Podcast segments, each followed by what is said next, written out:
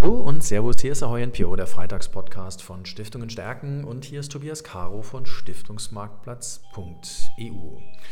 Ja, Sie wissen es, liebe Zuhörerinnen und Zuhörer, wir sind die Plattform für Stiftungsexperten und deren Expertise und ich habe mir heute einen echten Stiftungsexperten eingeladen in unseren Freitagspodcast Ahoy NPO, nämlich Lars Niklas Sondermann.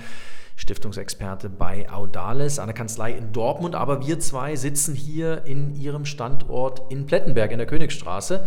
Es war für mich keine ganz einfache Anreise. Man musste praktisch durchs Waldbrandgebiet durchfahren mit dem Taxi. Lieber Herr Sondermann, herzlich willkommen im Freitagspodcast und natürlich die Frage, die ich jedem Stiftungsexperten hier im Freitagspodcast stelle. Ähm, wie wird man denn Stiftungsexperte?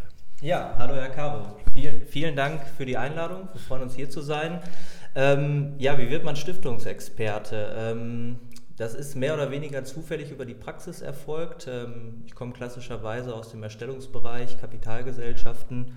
Und ähm, dann kommt mit den Kapitalgesellschaften mal die erste Stiftung und ähm, so wächst man nach und nach da rein ähm, über Standard-Deklarationsgeschäft dann am Ende auch in die Projekt- Entwicklung bzw. Aufsetzung von Stiftungen.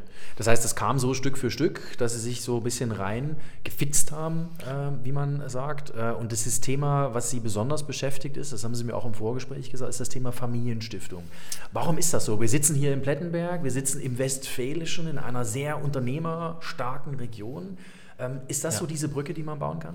Ja, auf jeden Fall. Also ähm, wir als Audalis betreuen ähm, oder haben im Fokus den inhabergeführten Mittelstand und da ist das Thema Generationswechsel, Übergabe in die nächste Generation äh, immer wichtiger und das Vehikel äh, Familienstiftung da eine, ja, eine große Möglichkeit, was steuerliche Aspekte angeht, aber vor allem auch ähm, Regelungen in der Satzung und äh, ja, da ist ein sehr spannendes Feld. Die Familienstiftung ist ein sehr spezielles steuerliches Feld, äh, was sehr komplex ist, viele Möglichkeiten bietet, ähm, aber man muss auch sehr genau ähm, in der Thematik drin sein, um die Komplexität zu fassen. Mhm. Und deswegen, ich habe schon im Studium eine Hausarbeit über Familienstiftung okay. geschrieben, die Bachelorarbeit ging in die Richtung und das hat sich so über die Praxis äh, entwickelt. Ja. Da sind Sie praktisch beim Thema Familienstiftung irgendwann hängen geblieben, wie das im Studio manchmal so könnte ist. Man, ne? genau, könnte man so sagen. Ja, ja. Was ich ja spannend finde, wir reden immer über, ich hatte neulich einen Podcast mit Graf Strachwitz, da hieß es 70, 80.000 Familienstiftungen. Haben Sie eine Zahl? Ist das, geht das in die Richtung? Also das ist ja eine Riesenzahl von Familienstiftungen, die es in Deutschland gibt. Ja, ja, also ähm, ich kann es auch nur schätzen, was man so hört und das ist auch so in dem Bereich 70, 80.000. Es gibt viel, viel mehr gemeinnützige Stiftungen, ja. ähm, was äh, glaube ich, aktuell noch ein größeres äh, Feld ist. Aber die Familienstiftung kommt nach und nach und die Zahlen werden sicherlich deutlich steigen noch. Wenn Sie jetzt über Familienstiftungen sprechen, dann sprechen wir natürlich auch über Unternehmer.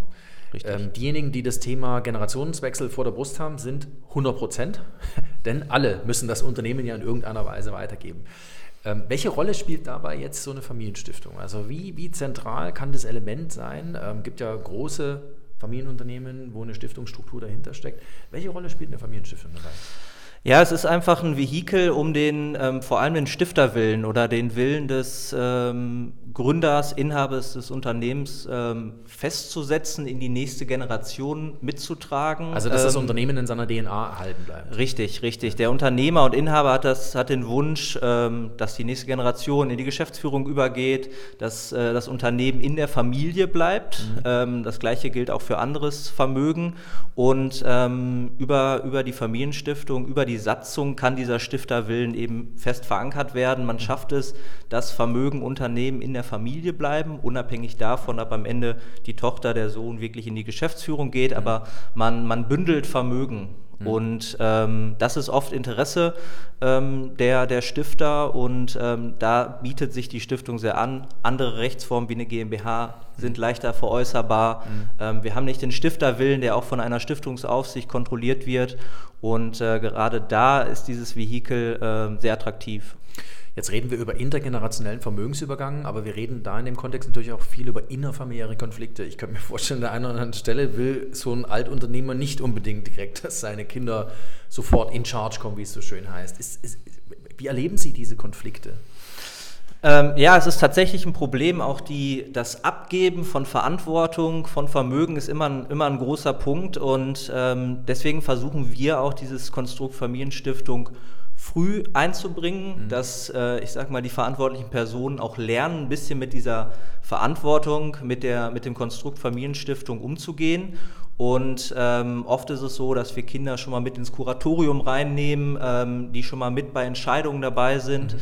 Und ähm, das ist ein ganz gutes Vehikel, aber die, die innerfamiliären äh, ja, Meinungsverschiedenheiten, lassen sich schwer lösen. Aber äh, wenn die Leitplanken, der Rahmen durch, durch Satzung, der im besten Fall oder die Leitplanken, die im besten Fall auch gemeinsam entwickelt mhm. worden sind, wenn die stehen, das ist immer eine große Hilfe, wenn, wenn man da Leitplanken hat. Das bringt mich zu der Frage, was sind eigentlich so die größten, weil Sie gerade gesagt Klippen, was sind so die größten Hürden, wenn man eine Familienstiftung gründen will? Also jetzt lassen wir mal das innerfamiliäre, okay, das ist definitiv ein Thema. Was sind noch so Hürden, wo Sie sagen, da muss auf jeden Fall ein Unternehmer drüber? Ja, es ist, was ich gerade schon gesagt habe, das Abgeben von, von Vermögen. Mhm. Ja, also ähm, die Immobilie, die Beteiligung geht in ein, eine verselbstständigte Vermögensmasse. Mhm. Ja, man, die Stiftung man, gehört sich ja selber. Richtig, die Stiftung gehört sich selber. Das ist äh, oft auch ein Thema, was, was schwer nachvollziehbar ist. Ja. Man ist nicht mehr Gesellschafter, man ist im Vorstand, vielleicht im Kuratorium und äh, als Destinatär äh, eingesetzt. Ähm, und das ist, das ist eine große Hürde und äh, am Ende dann eben auch das, das Stiftungsmanagement, mhm. dass man äh, der Satzung folgt, dass man in Zusammenarbeit mit, mit dem Kuratorium arbeitet. Ähm, deswegen empfehlen wir auch oft ein, ja, ich sag mal, fachmännisches Kuratorium, mhm. äh, wie mhm. man es auch aus den aus den AGs, aus dem Aussichtsrat kennt, ähm, dass eben so Schritt für Schritt sich der Unternehmensinhaber von seiner Rolle ein Stück löst bzw. befreit und auch wirklich den Weg frei macht für die nächste Generation. Also muss in diese, sag mal, in diese Stiftungsstruktur muss viel Überlegung reingesteckt werden. Richtig, richtig. Also das, das, der, der größte Aufwand ist wirklich, sind die Vorüberlegungen. Wie, wie sind die Gremien ausgestaltet? Was ist wirklich der Wille? Wo setze ich äh, Leitplanken, was äh, Vermögensstrukturierung angeht, was Stimmrechte angeht, etc. Und äh, das, das empfehlen wir auch da, sehr viel Zeit reinzustecken, viel Vorlaufzeit einzuplanen, mhm. ähm, weil es dann am Ende auch in einer gewissen Weise über einen Autopilot mhm. läuft. Ja? Also die Verantwortlichen ähm, kennen die Satzung, haben schon einige Jahre in der Stiftung äh, gearbeitet und dann ist der Unternehmensübergang oder der Übergang in der Führung in der mhm. Stiftung auch deutlich einfacher. Mhm. Gibt es eigentlich, wenn Sie eine Familienstiftung haben und die hat jetzt zum Beispiel die Unternehmensanteile, ähm, Gibt es da auch ähm, Maßgaben oder Vorgaben bzw. Anregungen Ihrerseits, wie Sie das Vermögen, es wird ja auch ein freies Vermögen gegebenenfalls in der Familienstiftung äh, verfügbar sein, wie das verwaltet werden sollte? Wir haben ja heute sehr schwierige Zeiten. Also wir, wir reden ja gerade ja. über, was weiß ich, steigende Zinsen, wir reden über einen Crash am Aktienmarkt, haben wir schon den zweiten innerhalb von, von mhm. drei Jahren. Ja? Mhm. mhm. Ähm, wie handhaben Sie das? Weil ein Unternehmer hat ja Vermögen in der Regel, was jetzt nicht ausschließlich im Unternehmen gebunden ist, stelle ich mir vor. Genau, genau. Also ähm, was, was Depots etc. angeht, ist Diversifikation äh, das große Stichwort. Die Stiftung ist auf äh, Langfristigkeit ausgelegt. Das Vermögen muss auch rechtlich langfristig erhalten bleiben. Und ähm, da legen wir ein großes Augenmerk da, Diversifikation ähm, hinzubekommen, auch da Leitplanken zu setzen, zum Beispiel durch Anlagenrichtlinien und ähm, ja, viel, viel wird dann auch in der, durch den Unternehmer selbst festgelegt. Mhm. Ja. Es ist ein, vielleicht ein Unternehmensverkauf oder ein Teilverkauf doch möglich. Mhm. Ähm, welche Immobilie sollen unbedingt erhalten bleiben und dann kann man da entsprechend einen Fokus setzen. Mhm. Und äh, ja, also vor allem die Diversifikation ist da mhm. wichtig. Wenn Sie jetzt eine Familienstiftung neu aufsetzen, wenn Sie die Satzung haben, wenn Sie also die Leitplanken haben, ähm, ich stelle mir das Thema Gremienbesetzung, weil Sie es auch gerade gesagt haben, stelle ich mir extrem schwierig vor. Ähm, es muss ja diese Experten auch geben. Ja? Also das ist, glaube ich, eine Riesenhürde.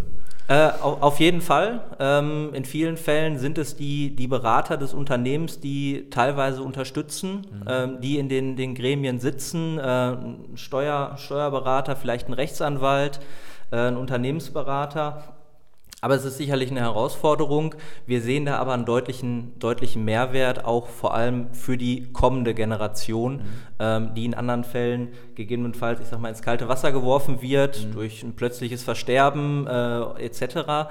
Und ähm, da sehen wir den, den Mehrwert und äh, ja, das, das ist so ein bisschen unsere Herangehensweise um äh, einen sauberen, planmäßigen Übergang hinzubekommen. Eine ganz praktische Frage, wenn jetzt ein, eine Familienstiftung ein Familienunternehmen praktisch gehört, Also wenn ich dort praktisch als Stiftung dieses äh, Unternehmen besitze mhm. äh, und das Unternehmen will wachsen, äh, will äh, sagen wir mal investieren, ähm, kann ich mir denn externe Investoren dann noch reinholen? Ähm, wie, wie, muss ich mir das dann vorstellen? Also angenommen, ich will irgendwie vielleicht noch einen Partner gewinnen, will vielleicht mit jemandem fusionieren, weil das sinnvoll ist aus Marktgegebenheiten.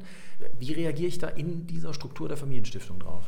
Ähm, das, ist, das ist grundsätzlich durch die Familienstiftung nicht ausgeschlossen. Also ähm, wir können externe Kapitalgeber mit reinnehmen, ähm, entweder über Darlehen, mhm. äh, was im, im, aus dem Startup-Bereich vielleicht oft auch der Fall ist, durch mhm. Kapitalerhöhungen mhm.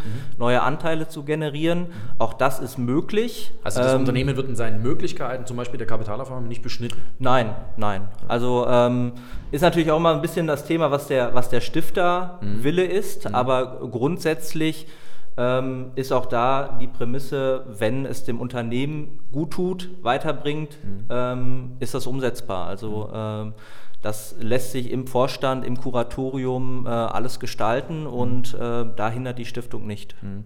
Und die Aufsichten bei den Familienstiftungen sind die ganz normalen 46 Stiftungsaufsichten, die wir haben? Richtig, ja. richtig. Ähm, die sind vor allem im, im äh, Gründungsprozess, im Anerkennungsprozess mhm. äh, eng eingebunden. Ähm, die prüfen die Vermögensausstattung, die Satzung, äh, die Gremienzusammensetzung.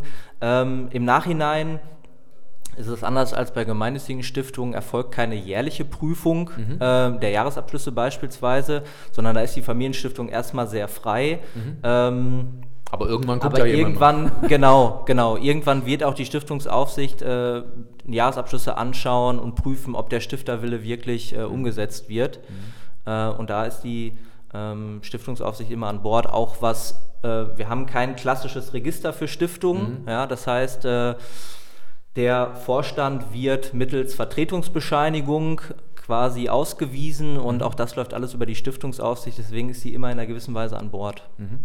Ähm, eine letzte Frage vielleicht, ähm, auch wieder, um da die Brücke zu schlagen zum Anfang. Ähm, was fasziniert Sie, wenn Sie jetzt das Thema Familienstiftung so vor der Brust haben? Ich denke mir, das ist für Sie, Sie sind jünger als ich, wenn ich das sagen darf, aber ähm, man hat natürlich ein Berufsleben vor vorm Auge. Ähm, ist das wirklich ein Thema, wo Sie sagen, da kann ich mir jetzt wirklich vorstellen, die nächsten 20 Jahre drin zu arbeiten? Weil ich glaube, die Arbeit wird Ihnen nicht ausgehen. Also wir werden ja in den nächsten 10, 15 Jahren unfassbare Massen an Unternehmen, auch an dahinterstehendem Vermögen, übertragen bekommen, wo die Familienstiftung, glaube ich, ein essentielles Tool ist, um das Ganze auch überhaupt bewerkstelligen zu können. Also Ihnen wird die nächsten 20 Jahre definitiv nicht langweilig, oder? Auf, auf gar keinen Fall. Ähm, wir haben auch tagtäglich immer wieder neue Erfahrung, äh, Erfahrungen in dem Bereich Bereich. Wir haben neue Hintergründe, sei es eine Unternehmerfamilie, sei es nur eine Familie, die Immobilien besitzt und äh, die Arbeit wird nicht ausgehen und was, was mich so sehr fasziniert, ist vor allem dieser persönliche Austausch äh, mit, den, mit den Mandanten. Es sind oft persönliche Motive, ja. ähm, die berücksichtigt werden müssen. Es sind sehr sensible Themen ähm, und wo wir dann eben versuchen, über die Satzung, äh, über die Beratung die passende Lösung für diese sehr individuellen Familienstrukturen mhm. äh, zu schaffen. Und deswegen ist es sehr komplex und äh, wie Sie sagen, die Arbeit wird uns nicht ausgehen. Und eine letzte Frage, die mich natürlich nur umtreibt, ähm, dieses Thema Familienstiftung versus jetzt zum Beispiel GmbH. Also mhm. SAP ist, äh, die SAP-Stiftung ist eine GmbH. Ähm, das sind jetzt so klassische, auch sagen wir, Gründergeschichten, die sehr erfolgreich waren. Was ist denn da der Unterschied zwischen jetzt Familienstiftung und GmbH? Warum würden Sie jetzt die Familienstiftung bevorzugen? Ähm, ja, auf den, auf den ersten Blick klingt das vielleicht negativ. Die Familienstiftung ist etwas starrer. Mhm. Ja, das heißt, wir haben äh, durch, die, durch die Satzung, durch die äh, Etablierung des Stifterwillens ähm, ja, eine engere Verzahnung und eine gewisse Gezwungenheit, ähm, zum Beispiel Unternehmensanteile nicht zu verkaufen, äh, das Familienvermögen zu splitten. Und ähm, da sehe ich vor allem die Stiftung als großen Vorteil, um wirklich langfristig den Familienwillen durchzusetzen, ja. ähm, was bei einer GmbH eben ähm, einfacher ist mhm. ja, äh, zu, zu veräußern. Ähm, in dem Fall ist es jetzt bei der GmbH noch so, dass wir eine gemeinnützige GmbH haben, lässt sich auf der Stiftungsseite auch abbilden, aber ich sehe vor allem diese Möglichkeiten, den Stifterwillen langfristig mhm. äh, durchzusetzen. Finde ich ein total spannendes Feld. Ähm, wir sind leider am Ende unseres heutigen Freitagspodcasts, lieber Lars Niklas Sondermann, Stiftungsexperte bei Audalis und dort spezialisiert ein bisschen auf das Thema Familienstiftung. Wir haben ein Stückchen was von Ihnen gelernt. Ich glaube, wir könnten jetzt noch eine Dreiviertelstunde über Familienstiftung sprechen, ja. aber vielen, vielen Dank, dass Sie Zeit für den Freitagspodcast genommen haben. Herr Garo, vielen Dank und viel Spaß beim Zuhören. Dankeschön. Das gebe ich gerne an unsere Zuhörerinnen und Zuhörer weiter. Ähm, bleiben Sie uns gewogen hier auf www.stiftungenstärken.de. Sie wissen, jeden Freitag kommt eine neue Folge Freitagspodcast und die Stiftungsexperten von Audalis sind natürlich bei uns auch in der großen Stiftungsexpertenübersicht gelistet auf 一五。